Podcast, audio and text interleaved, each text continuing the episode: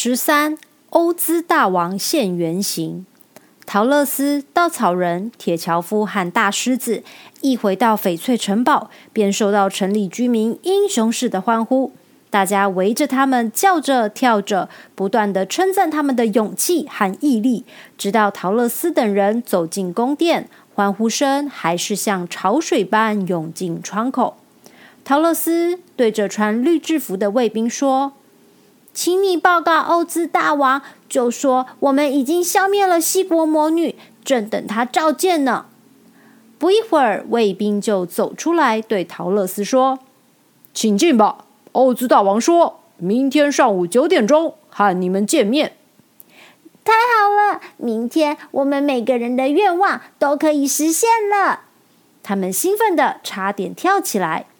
好不容易等到第二天的上午。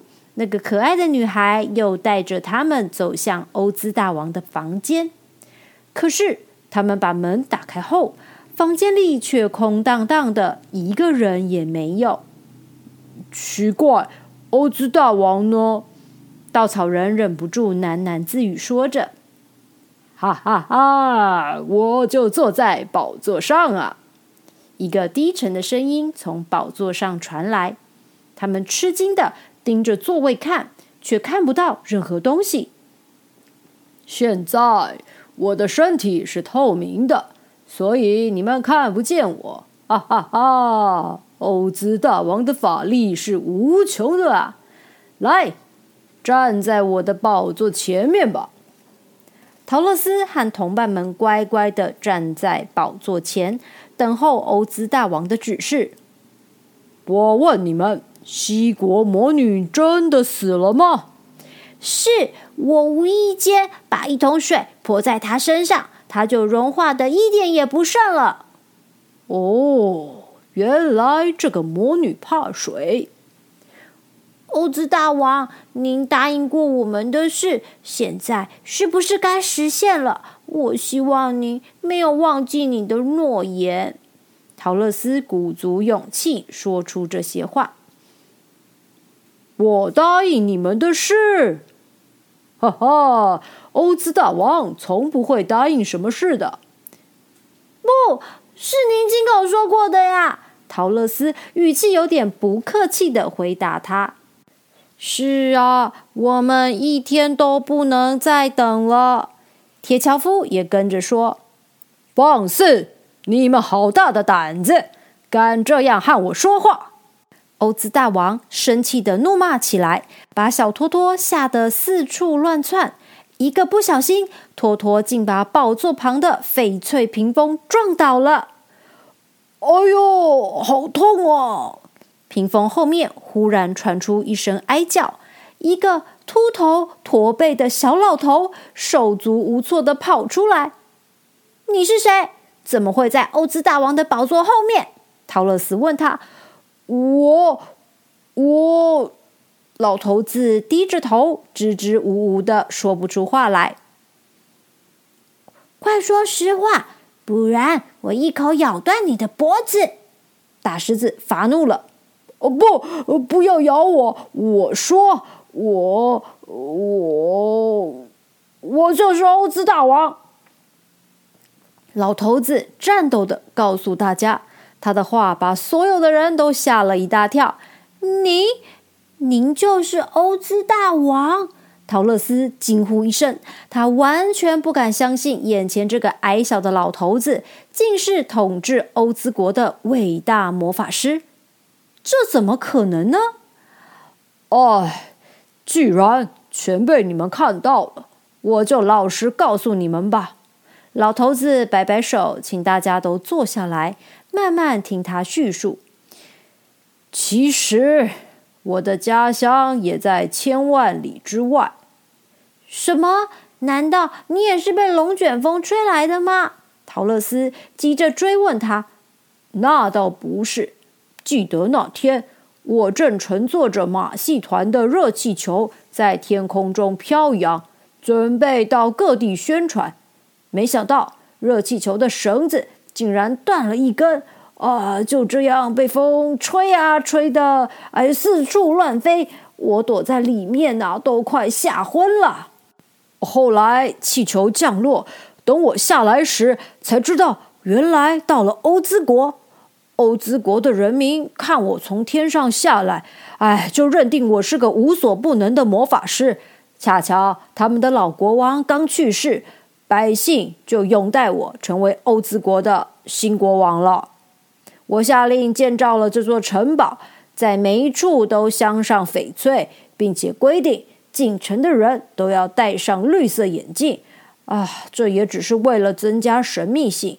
其实。我什么魔法也不会，只会一些赋予术罢了。赋予术？那是什么样的法术？稻草人好奇的问。哦，那可不是法术哦，那是一种不需要张开嘴巴，完全利用肚子就能发出声音的能力。哦，你们听，我是欧兹大王。有什么事就在布帘外面说吧。大家听到这句话，都吃惊的睁大了眼睛，因为面前的这个老先生的确没有张开嘴巴，就发出了欧兹大王的声音。现在你们把东国魔女和西国魔女都消灭之后，我就可以安心啦。停顿了一会儿，他又继续说：“我知道你们很怀疑。”为什么每次见到我都是不同的样子？关于这一点吗？难道不是你的魔法？一下是个巨大人头，一下又变成一团火球，这到底是怎么回事？稻草人抢着发问。哈哈哈！来，跟我到隔壁的房间里看看，你们就明白了。陶乐斯和同伴们走进旁边的小房间里，很惊讶的看着这个驼背的老先生操纵一些奇怪的东西。原来，那个恐怖的巨大人头、美丽的女王、独角怪兽和火球，全是他制造出来吓人的道具呀！你这个骗子！嗯，我要的胆子也没希望了。大狮子又生气又失望，难过的趴在地上哭了起来。呃，那么你也不能把我装个聪明的脑袋了。稻草人不放弃最后一线希望，他热切的期待着一个美好的回答。为什么你一定要装个脑子呢？我觉得你够聪明了，而且生活的越久。看的越多，你就能得到更丰富的经验，这就会让你变得更聪明、更有智慧了。啊，别说这些安慰我的话了。如果我没脑子，那些可恶的乌鸦会欺负我一辈子的。既然你这么说了，好吧。欧兹大王犹豫了一会儿，对稻草人说：“明天早上。”你到我房间来，我替你装个好脑袋。真的？哦哦，太好了！谢谢你，谢谢你！稻草人高兴的连声道谢。这时，站在旁边的铁樵夫很着急的说：“我也要装一颗心。”还有我呀，我要胆量和勇气。胆小的大狮子也立刻说：“你们，哎。”我该怎么说呢？好吧，明天上午你们到我房里来吧。欧兹大王很无奈的答应了他们的要求。那么我我是不是也能回堪萨斯的家乡了？陶乐斯满怀希望的问。送你回家这件事可能比较麻烦。欧兹大王摇摇头，慢慢的回答陶乐斯：“可是，陶乐斯一听，又难过的流下眼泪。他边哭边说：‘我，我好想回家呀！为什么他们的问题您都有办法解决，却不能送我回家呢？’ 求求你！”替我想想办法。好，好，别难过了，我会尽力的。嗯，给我几天时间，让我好好想一想吧。只要您答应送我回去，想个十天也没关系。”陶乐斯破涕为笑的说：“我答应你们，不过你们千万不要把我的秘密泄露出去，否则我们可能会有危险呢。”欧兹大王叮咛着他们，陶乐斯立刻抢着回答：“请放心，这件事我们一定会保密的。”那么早点休息吧，明天早上我们在这儿见面。大家好，我是 April。